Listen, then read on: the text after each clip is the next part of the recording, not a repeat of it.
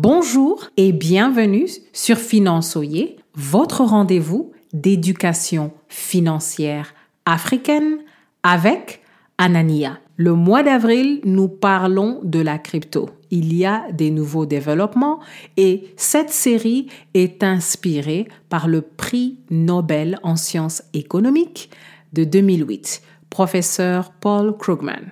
Je mettrai tous les liens dans la newsletter pour les superfans de Finançoyer et vous pourrez bénéficier de toutes les recherches que j'ai faites pour préparer cette série. Comment se fait-il qu'un prix Nobel en économie ose critiquer la crypto-monnaie?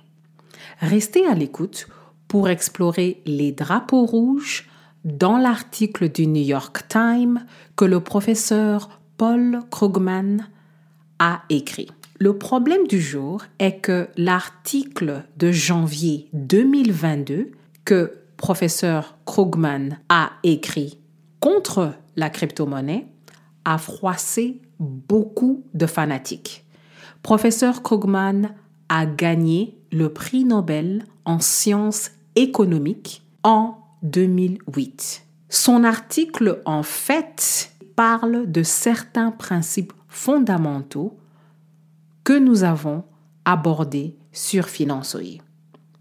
Numéro 1, l'utilité de la crypto est questionnée parce que la valeur de la crypto ne dépend pas d'activités de business qui produit du cash flow. Mais la valeur de la crypto n'augmente qu'avec la frénésie qui est fabriquée autour des marchés de la crypto. La deuxième chose à considérer, c'est une anecdote pour le moment, mais les minorités sont disproportionnellement ciblées par les marketeurs de la crypto. Et cela est semblable à ce qui se passait pendant la crise des subprimes, pendant la crise des prêts hypothécaires. La troisième chose à considérer, c'est que les régulateurs du gouvernement sont en retard où ils sont complètement absents, ce qui est exactement ce que s'est passé pendant la crise financière mondiale qui a éclaté en 2008. Il n'y avait pas de régulation ou les régulations ont été appliquées trop tard parce que les consommateurs ont beaucoup perdu à cause de la crise financière mondiale quand la bulle hypothécaire a éclaté autour de 2008. La question du jour, êtes-vous d'accord ou pas avec les critiques de la crypto par professeur Krugman? Quand on passe à un exemple pour illustrer le sujet du jour, si vous investissez 20 000 dollars dans la bourse aux États-Unis pendant 20 ans à un taux d'intérêt moyen de 10% par an, vous aurez au moins un million après avoir investi pendant 20 ans. À la fin des 20 ans, vous savez que vous avez fait un investissement légitime à la bourse. Les compagnies dans lesquelles vous avez investi se sont engagées dans des activités productives en business.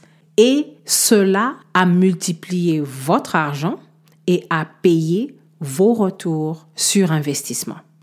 Ce qu'il faut retenir, s'accrocher aux principes fondamentaux en finance protège votre sécurité financière.